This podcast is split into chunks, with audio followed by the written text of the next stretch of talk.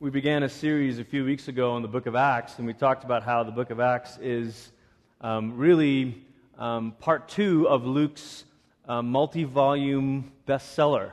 Um, though he didn't know it at the time. Know, uh, volume one was Luke's Gospel, or the Gospel of Luke, which we just heard the Gospel reading from.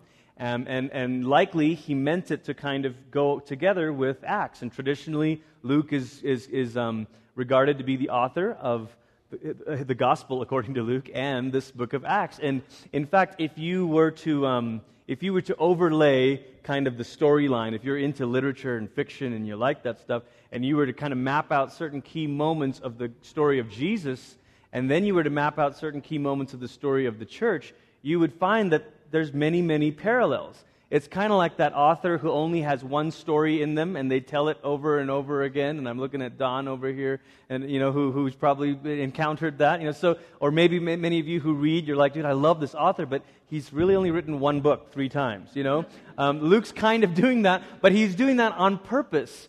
He's doing that so we can see that Jesus' um, ministry continues on the earth through guess who? Us, his church and, and what Jesus sort of begins. You know, some people say Jesus inaugurated a kingdom. Now, that's nice and fancy words because we don't get to use inaugurated but once every four or eight years, you know. So, but, but Jesus inaugurates God's kingdom, his rule, his reign, and then his people kind of reign with him and carry it out. So, we are, we're kind of, I told you we were going to do about a chapter a week and then we've spent like two weeks in Acts chapter 2, and this is going to be our third week in Acts chapter 2. So I'm not going to make any more promises or guarantees about our pace through the book of Acts, but if you follow us on Twitter at New Life Downtown, I'll try to tweet out what the text is ahead of time, and then you can read it. Hey, hey, you know what? I might even tweet out the Old Testament reading and the Gospel reading and all that stuff so you can kind of be uh, doing your readings ahead of time and you come in. You're like, I know that story, and you know what comes after this verse. And anyway, so that th- you, you'll be ready. Um, okay, so so here we are at the end of Acts chapter 2. Last week we looked at Peter's sermon. And the reason we did is because about one third of the book of Acts is sermons. One third of this book is sermons and speeches. And it's, a, it's partly because it's a literary device, it's a storytelling device, it's Luke's way of saying, now let me address the reader, you know? And we mentioned when we began this series that Acts likely was written after most of Paul's letters were written. Now, if you kind of know a little bit, you know Paul was sort of a key figure. He wasn't one of the 12 disciples originally, but he comes this main, becomes this main apostle and church planner, and he's the guy, we'll, we'll hear about his story in the coming weeks, but he's already written, there's churches that have been planted in all these different regions. And Paul is, is one of the key guys responsible for that. And then he begins to write letters to them to encourage them, you know, to say, hey, look, guys, keep it up and avoid this and tell that guy to knock it off and tell that person, you know. That's a little bit like some of what his letters are like. But Acts is written after all that. And, and likely what Luke is trying to do is he's, is he's got a situation now where churches have begin to blossom, begun to blossom up all over this region, and they're starting to forget maybe how it all began. And so Luke's trying to say, okay, guys, let me take you back to the start. Let me show you how it began. Let me help you understand why we're doing what we're doing. That's helpful, isn't it? It kind of a recap, refresher course. When, um, when I was in college, we, we, would have these moments of, um, of uh, you know, maybe like a, a, meeting with our missions team, or, uh, or a, I went to a Christian university, so we had we had um, chaplains on each floor, and so sometimes someone would give an awesome, you know, devotional talk and something inspiring. And just to be a bit of a wisecrack, one of my buddies would quote that, that line out of Braveheart, where after William Wallace gives this epic speech, and then the guy says, Fine speech, now what? You know? And so once in a while, we'd do that just to be a wisecrack. And if someone would give this awesome sermon, it was ob- obvious that people were moved, and then some, some joker would say, fine speech. Now what? You know? And, and I, I think that's a little bit like this moment in Acts 2 because we've just heard the first sermon and we've heard Peter preach the gospel and proclaim Jesus as both the sovereign one and the saving one. That was last week's um, message here. And now we want to say, okay, Peter, fine speech. Now what? You know, now what are we going to do? What's all this for? What do we do with this? And so our text this morning is in Acts chapter 2, 42 to 47. If you turn there, we'll read it together. The believers devoted themselves to the apostles' teaching, to the community, to their shared meals, and to their prayers. A sense of awe came over everyone, and God performed many wonders and signs through the apostles. And all the believers were united and shared everything. They would sell pieces of property and possessions and distribute the proceeds to everyone who needed them. Every day they met together in the temple and ate in their homes, and they shared food with gladness and simplicity. They praised God and demonstrated God's goodness to everyone. And the Lord added daily to the community those who were being saved. Have you ever um, gotten a gift?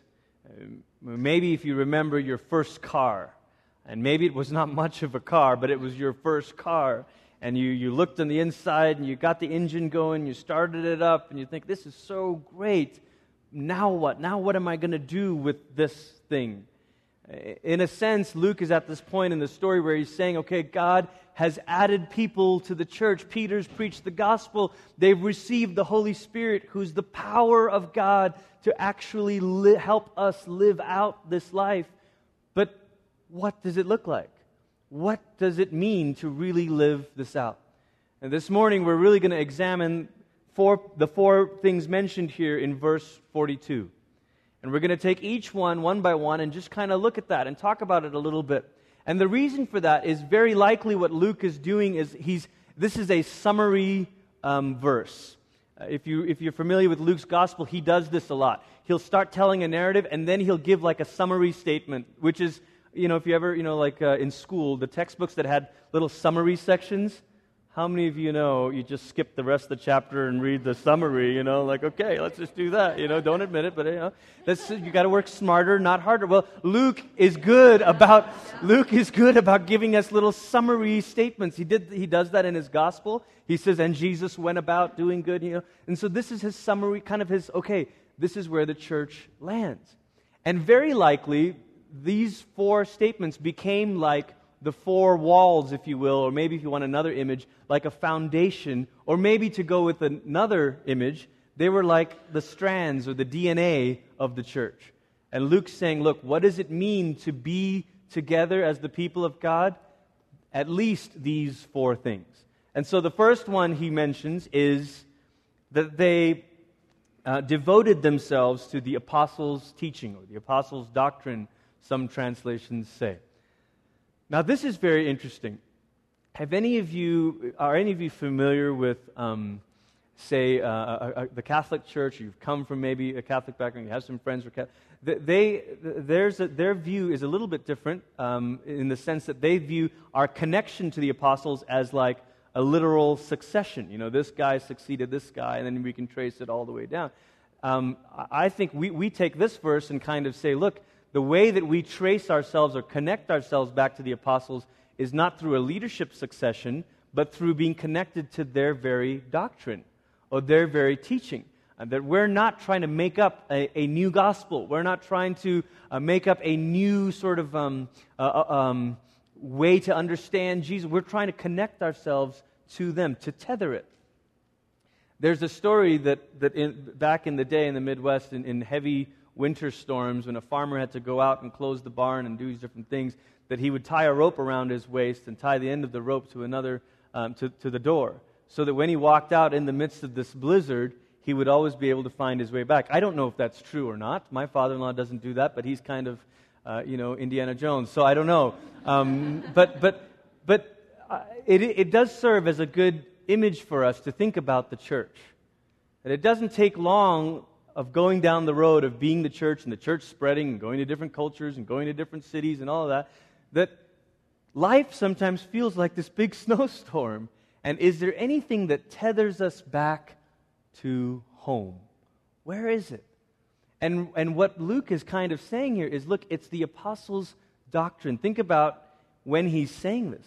After, you know, 50, 60, 70, maybe 80 years have passed, and he's saying, look, this is what keeps us anchored, keeps us tied to the church.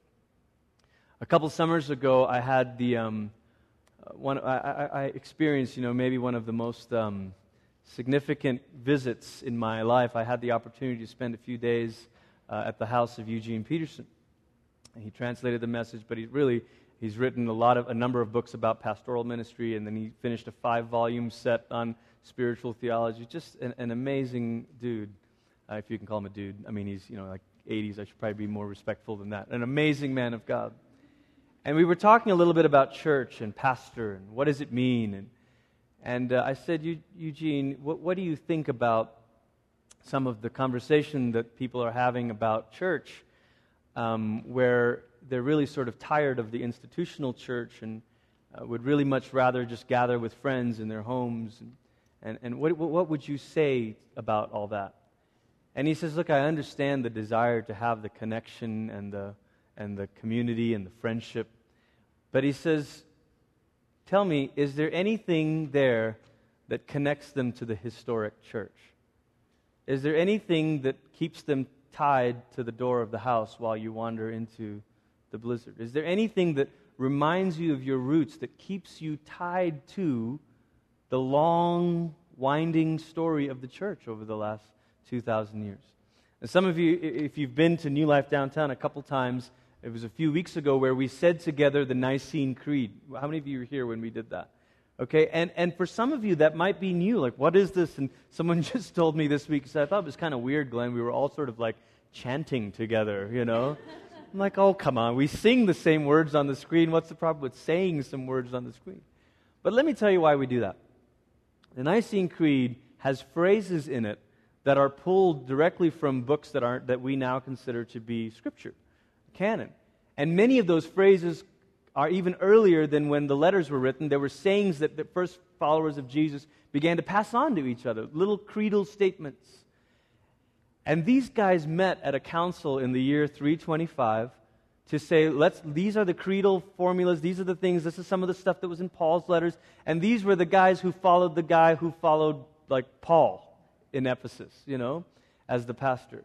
And they sat down at these councils to really work out these phrases, and they came up with these phrases, and they said, okay, look, this is the Nicene Creed. And it was later revised just a little bit more in 380 something. And, and, and, and churches of every stripe, whether it's the Eastern Orthodox Church or the Western Church, or whatever, whatever stream, says this creed and holds that as their statement of faith. Now think about that. Think about that as a tether to our home as something that says, look, this, what is the apostles' doctrine? What is it that they said? We believe in God the Father, the maker of heaven and earth. And it goes on and on. We believe in Jesus the Son, fully God, God from God. All of these phrases that are packed with weight that proclaim for us who God is and what it is we believe. Sometimes I feel like without the creed, churches sort of invent their own statements of faith.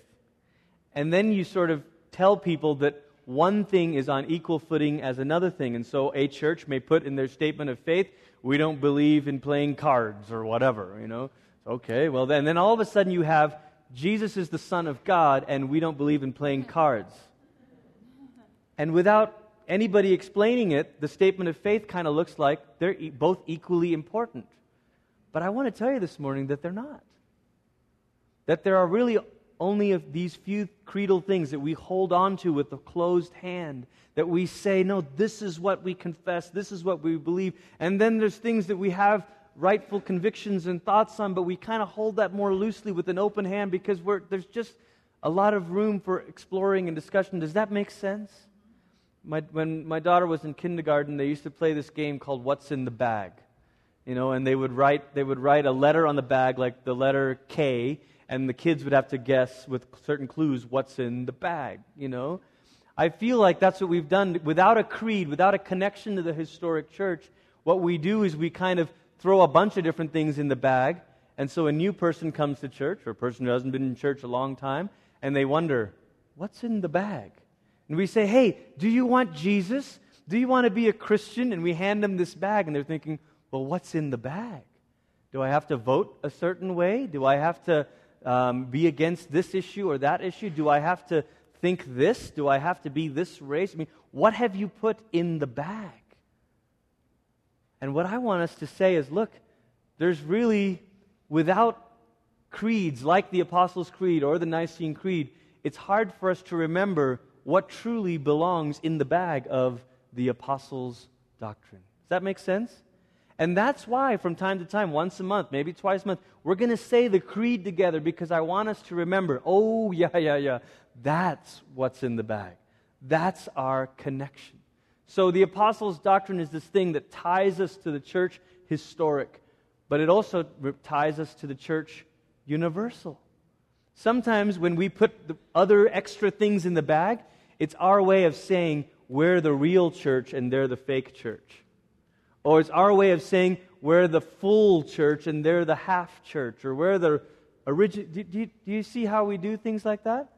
But when you only have the creed in the bag Father, Son, and Holy Spirit then you're free to say to remember that you know what we disagree on some other things but you know what we are still part of the church together big c amen that's one of the reasons we do it and it really hit me a month or so ago when we were in Swaziland with, um, with some of our team here because we, we had been praying the Lord's Prayer every week in our Sunday night service, and we would pray it each week. We were saying these very familiar words. And we got there and we went to one of these communities that, that we're in partnership with, that we sponsor. And, and, um, and the kids had finished their lesson and finished playing their games. And then all of a sudden, the, the local teacher, the local um, person who was discipling the kids, said, All right, children, stand up and pray.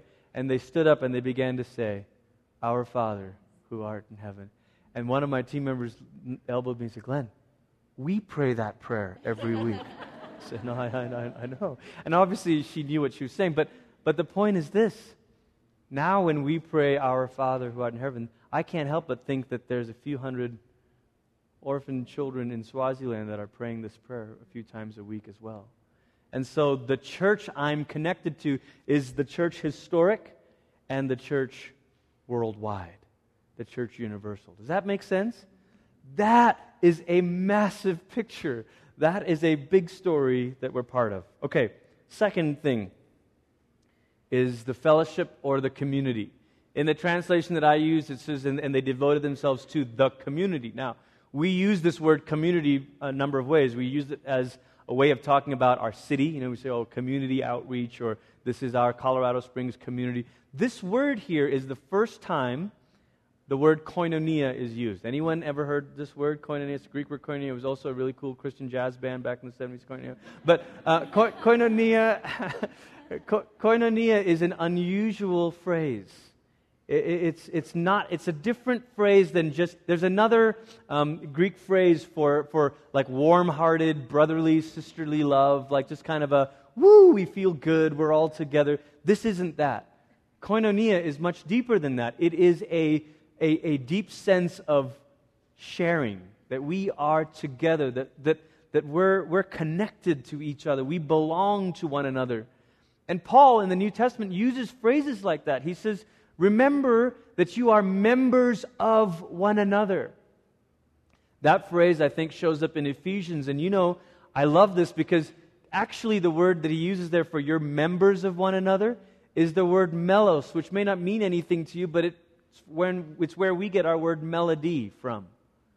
Now think of that. What if we said it this way? You are all part of the same melody together. Without you, the song is incomplete.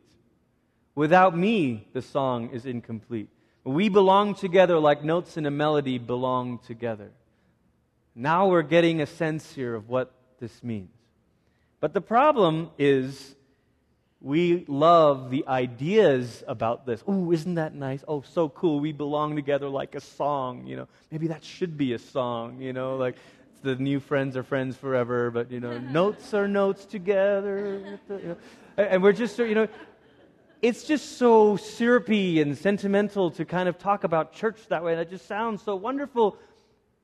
But all of you, I think, have lived long enough to know that it doesn't take long to hit a moment of disillusionment in church, to hit a moment of disappointment, to hit a moment of frustration, to hit a moment where you say, oh gosh, I guess we're not a real church. I guess this isn't a, you know, this isn't for real or whatever it may be. I want to read you this quote from Dietrich Bonhoeffer. It's a bit of a long quote, there's like three or four paragraphs of it. Uh, Bonhoeffer was a German theologian during World War II, uh, amazing guy, and some of you may have read the, the biography about him that came out recently. But, but look at these, look, listen to this uh, real quick. The serious Christian, set down for the first time in a Christian community, is likely to bring with him a very definite idea of what Christian life together should be and to try to realize it. But God's grace speedily shatters such dreams. What? It's God who shatters those dreams? Just as surely as God desires to lead us to a knowledge of genuine Christian fellowship, so surely must we be overwhelmed by a great disillusionment with others, with Christians in general, and if we are fortunate, with ourselves. You're thinking, this Bonhoeffer dude, I don't know, man, but I, but I can, I've got disillusionment, so if that's a good thing. And then he says, only that fellowship which, which faces such disillusionment with all its unhappy and ugly aspects begins to be what it should be in God's sight and begins to grasp in faith the promise that is given to it. The sooner the shock of disillusionment comes to an individual and to a community, the better for both. Because the man who fashions a visionary ideal of community demands that it be realized by God, by others, and by himself. Have you ever met that person? That person who comes into your small group or your home group or your church, and he's got this visionary ideal of community, and without realizing it, he's making demands on everyone. Hey, why aren't we doing? Hey, you know what we should be? Oh, hey, how come? And, mm, I'm out of here. He acts as if he is the creator of Christian community, as if it's his dream that binds men together. And when things do not go his way, he calls the effort a failure. Now, these words kind of hit a bit close to home, don't they? It's like, yeah, we've, I mean, we felt that way. But then here's the killer paragraph. Because God has already laid the only foundation of our fellowship. Because God has bound us together in one body with other Christians in Jesus Christ long before we entered into common life with them. And so, because of that, we enter into the common life not as demanders, but as thankful recipients. Think about that. What Bonhoeffer is saying is what is it that makes us connected to each other? Is it because we both share the same dream? What's that 80s pop song? We both want the same thing. We both feel the same dream. We have the same dream. Is that what binds us together, that we are fellow dreamers? No, Bonhoeffer is saying, look, what binds us together as the people of God is not a shared dream, but a shared God who has given his Son for us. That ultimately, the reason I belong to you and you belong to me is not because we both like fishing, but because we've both been defined by Jesus. That's it. And ultimately, what we have in common on this level is kind of cool and important and fun and good to know that you're this and that and that. But deeper than stage of life and deeper, than points of interest is the fact that Christ has made us his family. And so he goes on, he says, We do not complain of what God does not give us. Rather, we thank God for what he does give us daily. Eugene Peterson says it this way We don't let the church we want keep us from loving the church we have. It doesn't mean we don't have a picture of how we want to be as a church. We've got to be better. We want to do this better. We want to get better at this. We want to get better at that. But you know what? It doesn't happen by saying, let's all dream this together. It happens by saying, you know what? We're stuck with one another. Christ has made us family. And so let's begin to try to act like it, live like it. And really, family's not a bad metaphor. Because for a lot of us, like it or not, we're stuck with the family we got. All right. It's Mother's Day, after all. We'll keep it warm and fuzzy. And so there's a couple experiments that I want us to take with this. As we're figuring this out together, here we are, six weeks into being New Life downtown. There's a lot of the honeymoon phase going on, but I know it's going to hit at some point. It's going to hit and be like, man, I just kind of, I met this person. They said this, and I heard that, and why did Glenn say this? And why didn't Glenn say that? And what do you think they meant by this? And, and there's going to be a moment of being disillusioned. And in that moment, you got to say, wait a minute, is my vision of community God, or is Jesus the Lord that makes us the community? Which is it? Because if Jesus is the one that binds us together, that forms us together, then let all the other disillusionments lead us to forgiveness, leading us to become people who, instead of demanding, become thankful. So, la- the last two weekends up at the North Campus, we had this thing called Freely Give, Freely Receive, and um, people spent Saturdays and the half of Sundays bringing stuff that they didn't need and, and, and, and donating it. And then on the latter part of Sundays, people came and just received freely whatever they wanted. And uh, uh, Matthew, I don't know if you're in here, but I think this, uh, what I heard, had heard is we were able to help something like 200 families uh, receive different things, which is wonderful. And we thank God for that. We thank God for everyone's generosity. But I, I, I think we, we, were talking um, over the last couple, we've been talking over the last couple of weeks of what could we do to sort of sustain this? That what if freely giving and freely receiving was something that we just sort of do? So turn behind you and look at the back wall there. Do you see that wood board with spray paint that says freely give, freely receive? Do You see that? Yeah, right over here? That's a board we're going to have up at the back of the church every week. And next to that board, there are going to be two cards. A yellow card says, I can offer. And so here's what we're going to do this is a non monetary board. This is no, it's not I can offer 25 bucks. No, no, no, no. It's I can offer an extra, um, you know, car seat, or I can offer, uh, um, um, you know, I, I, have lawn service. I can offer two hours of donated lawn service, something like that. So either something that you have, or some, or a service or a skill that you can use. Yeah, I, I can offer, you know, this. And then on the back of the card is your contact info, so that people who are just seeing it would only see this unless they take it and they say, "Well, I, I kind of, I do need that." And then the blue card says, I am in need of. And so then you can write that. So, you know what? I, I am in need of. Um, and maybe it's something like that's really hard to say, but I, I am in need of groceries for the next two weeks. Okay, well, and maybe someone will take that and say, well, let's. And then again, same thing, the contact info is on the back, so nobody's seeing who's asking for. What they see first is the need, and what they see first is what you offer. And then when you take it down, so there's this there's these mini little pegs here, and there's a wire that goes across the board. You can't really see it unless you go up to it. And you clip, you take the card, you fill it out, and you clip it to the wire. And then maybe we can get in the habit that at the end of each service we say, hey, if you need prayer, come up here. And if there's some other physical, material need that you have, let's check the board and see, see if we can be a community to one another. Now, look, could this get kind of messy? Could you take the risk of putting something up there that says, I need, and then the date on there, you know, keeps getting older and older and no one's taking it. That, that could happen, yeah. Could it be that you offered something and someone took it and you're like, man, do they really need that? Uh, they could have bought that, couldn't they? I mean, well, I don't understand why they. I mean, they seem to dress pretty nice. I mean, could that happen? You bet. Is it going to be perfect? No. Might this be an occasion to get disillusioned with one another? Maybe. but is this also an occasion to say, God in Christ has made us family together? This is how we could try to live it out a little bit. Does that make sense? What do you think? Should we try it? All right. All right. All right. So that's going to be up there beginning this week, and we'll have it up every week after that. The third thing they did here is the breaking of bread.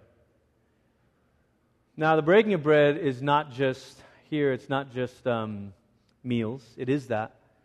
But it's a very specific phrase. In fact, I chose the gospel reading from Luke on purpose because Luke says, and he became known to them in the breaking of the bread. That there is something about the communion meal itself that helps us know Christ, that helps us see Christ, that helps us become aware of his presence. I, I was just at a worship conference um, this week up in the Northeast in New England and Connecticut, and just such great, great people. Had a good time. Uh, I, I, it, it, being, um, being in the, the, New England area was, was kind of fun for me. Holly and I used to watch Gilmore Girls all the time. So, like being in Connecticut, I was like, "Where's Where's Stars Hollow?" You know. Anyway, uh, sorry, little crazy joke there. But um, but but I, I, was talking to these guys, uh, guys and gals, and many of them are worship leaders, and I said, you know, the the thing about a worship band is you got to have they got to be musically skilled, they got to be very sensitive worship leaders, good about the presence of God. You got to be in the right frame of mind. All of these things have to work together in order for you to really sort of sense the presence, right? But with the bread and the cup, guess what? The bread and the cup are always the bread and the cup. Christ has said, This is the sacrament. This is a way where I am present. It doesn't depend on a good priest or a bad priest, it just is. And so there is this thing, but you know, Eucharist, this word that we use for, the, for communion, Eucharist, is a word that literally means the great thanksgiving. I like that. Because Bonhoeffer has just told us we ought to come into community not as demanders, but as thankful recipients. And so, in the same way, we come to the Lord's table and we say, Thank you, Lord. Luke talks a lot about Jesus and meals. There's like two, four, six, uh, there's like eight different, maybe eight or more times where Jesus talks about a table meal. Sometimes it's an actual story, sometimes it's a parable, but this is central for Jesus. The meal is where it happens. The meal is where he becomes known. The meal is where people become known to one another. The table makes us look at Christ, looks, look back toward Christ and his cross. The table makes us look forward ahead to Christ and the great feast he will one day bring for all people. But the table also makes us look around and say, Who's here? Oh, you? Oh, you. I guess we're all eating together. Okay. The breaking of bread in, in some of the first, uh, in the first century, as these first followers of Jesus are working this out, before the pressure comes on them, the, really the pressure and the persecution really begins to hit in a more severe way in the beginning of the second century and, and, um, and, and into that, you know, leading into the third century. But in the first century, the church kind of had a little bit more freedom because they were still forming. People didn't know who these Christians were. They thought they were a Jewish cult or a sect of Judaism. But these guys would have these huge dinner parties at their homes and they called it the Love Feast. Huge dinner parties. And in fact, they were so rowdy with food and fun and laughter that the neighbors thought another kind of party was going on. For the sake of children present, I won't use that word, but it, it, they just thought this is what is going on in this place? Why the big noise and laughter? You know? So, so look, here's my point. There's something about the Lord's table we come to with nothing, and Jesus gives us everything that teaches us that in every meal to be that way with one another. To say, well, let's eat together. Let's enjoy one another. Let's be gracious to one another. Let's forgive one another. Let's eat together and, and, and get beyond some of the hurt. Some of you will do that today because it's Mother's Day. And you'll say, let's move beyond this, the fights or the past or the difficulties and let's try to enjoy one another again. In some ways, a meal has a way of saying that, of saying, let's transcend this.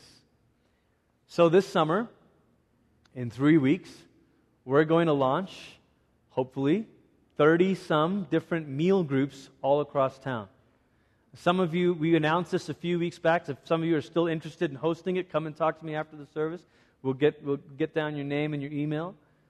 But I, I, I, pitched it out there a couple weeks ago, and, and like 30 of you responded. And all I asked is this sometime between June, July, and August, meet five times.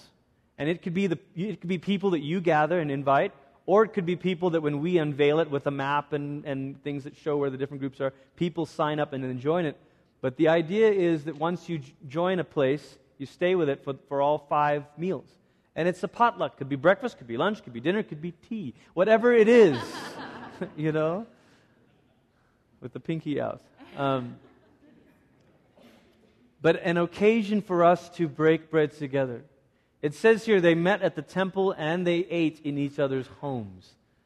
Barriers begin to break down when we begin to break bread together because it reminds us that the Eucharist is the sacrament that shapes us in here and teaches us how to fellowship with one another out there.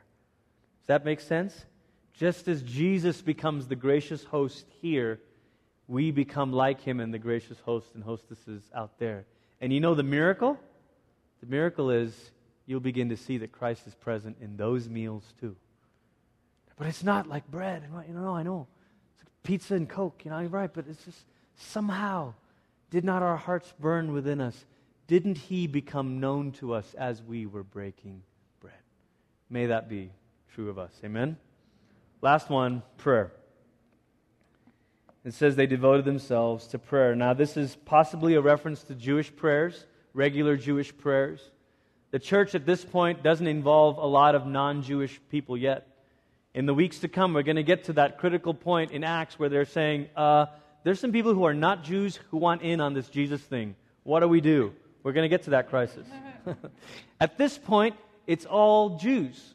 And so what they, what they did was both. They, they went to the synagogue and had their prayers, and then they met at, on Sunday, Sundays for their big feast, for their love feast.